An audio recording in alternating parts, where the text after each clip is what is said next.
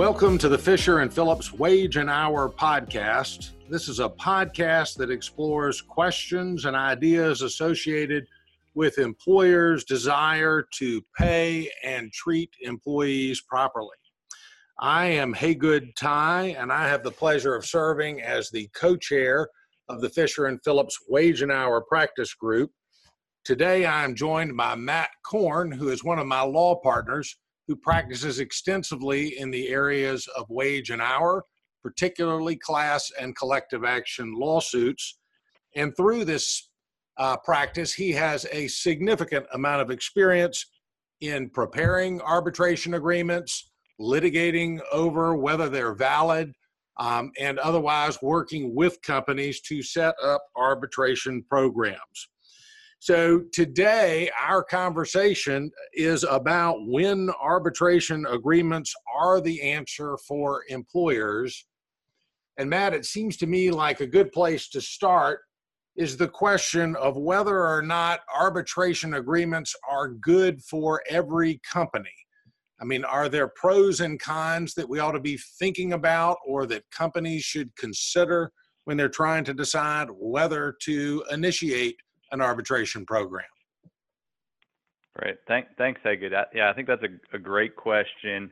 Um, as you know, Hagood, a, a few years ago, the Supreme Court has issued some some decisions um, saying and, and, validating that employers can have mandatory arbitration um, that that uh, includes a class and collective action waiver. So a lot of employers are considering these issues, have rolled out arbitration programs, or are considering rolling out arbitration programs.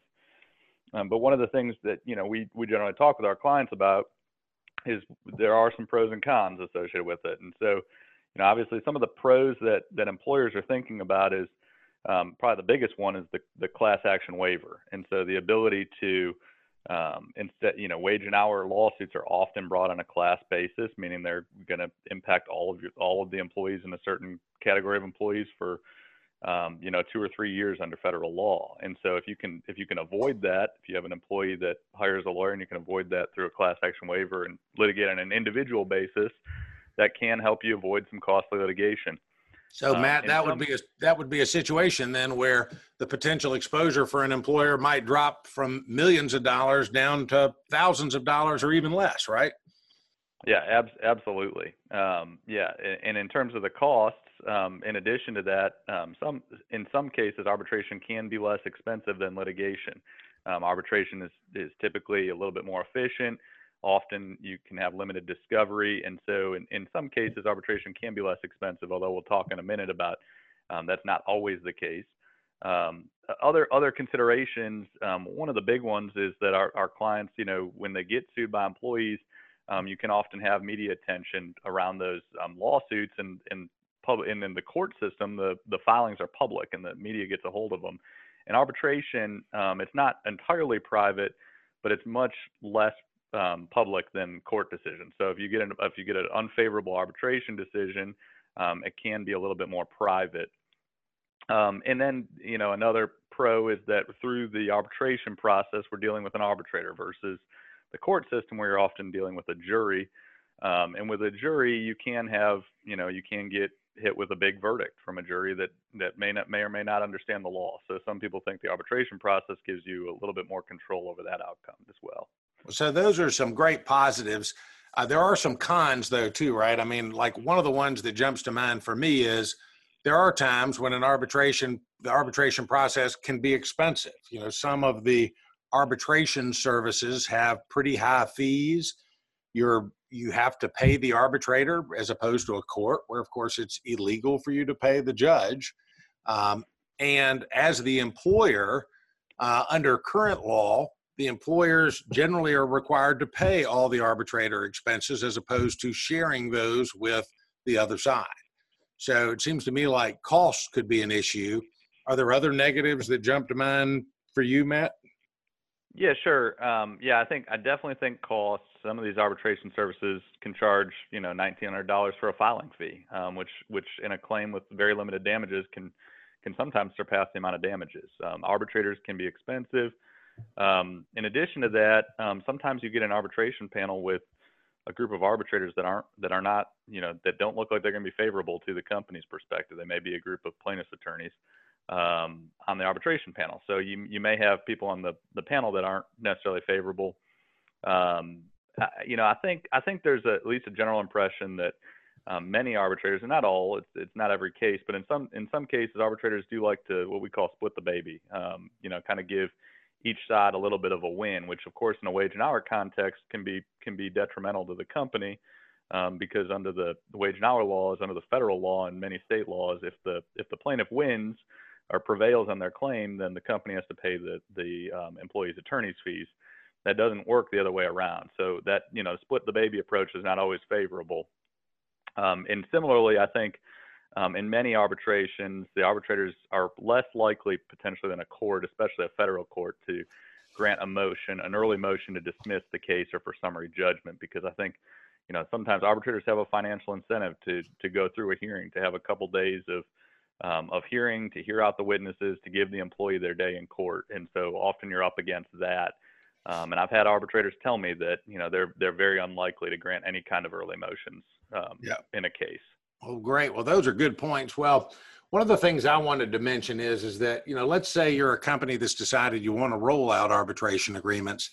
You know, one of the things that I see uh, sometimes is companies uh, going online, downloading something, or borrowing an arbitration agreement that they've sent some uh, seen some other organization use. And I would caution those listening uh, not to do that. And and the reason for that is is and we're not going to get into all the detail of it on this on, in this discussion, but there are uh, sometimes state law considerations that need, need to be taken into account. I have seen arbitration agreements that you know companies have edited and edited in such a way that make them likely to be unenforceable, um, and so you know you're better off having a lawyer who understands arbitration programs and understands the laws of your state to help develop a program that's going to be enforceable for you. Uh, and so, really, I would say there's not a one size fits all arbitration agreement for everyone. The last thing I want to uh, address during this podcast, Matt, is you know, let's say you've got a program, you've put it together, you've talked to your lawyer about it. Um, should you roll it out to new hires only, or should you roll it out to your current employees as well? And are there any issues we ought to be thinking about there? Yeah, sure. I, I think that's a good question. One one of the issues to consider with that is that in in most areas of the country, most states, for a new employee, your offer of employment is is consideration for the agreement. Any agreement needs um, an offer acceptance and some kind of consideration, something of value that's exchanged to be enforceable. And so usually the offer of employment is typically sufficient consideration um, so it's it's easier with new with new employees. Some areas though don't allow for continued at will employment to be consideration, um, and so there's other other considerations with current employees. You got to think about whether um, you know in some areas a mutual agreement to arbitrate claims is sufficient. So you know the company in the agreement is is saying the employee has to arbitrate any claims they have against the the company, and and vice versa, the company has to arbitrate any claims they have against the employer um, and so, in, and in some areas, you might need to do more than that. You might need to give a bonus or some other consideration. It raises some other questions, though, when you think about that. If the company is going to arbitrate claims against the employee, if if you are going to arbitrate the companies companies that sue employees, it's typically over things like breach of restrictive covenants. So it raises issues of carving out, you know, if you, if you have to go into court for a temporary restraining order, you want to carve that out in your arbitration agreement. So uh, you know, it, all of this goes back to Hagood's. There's there's really no one size fits all here. What works for one company might not be the same for another company, and so you really have to think through how you're setting up the program before you just start rolling it out. Well, great. Well, I'll just uh, close with this comment, and that is, is if you're a company that's thinking about putting arbitration agreements in place, I would encourage you to address it, and if you're going to do it, go ahead and do it now. And the reason is because it takes several years due to the statutes of limitations for various laws that you may be arbitrating under to get the full benefit of your arbitration program. So don't think about it for six months or a year. If you're going to do it, go ahead and get your ducks in line and get it rolled out now. So, Matt, I want to thank you for your insight today. If you would like more information about arbitration agreements and programs, feel free to contact Matt Korn or myself. I would also encourage you to take a look at the wage and hour page on the Fisher and Phillips website where there are other recorded podcasts, articles, and other information that may be of value to your organization. I hope everyone stays safe and well. Thank you. This podcast provides an overview of a specific developing situation. It is not intended to be and should not be construed as legal advice for any particular fact situation.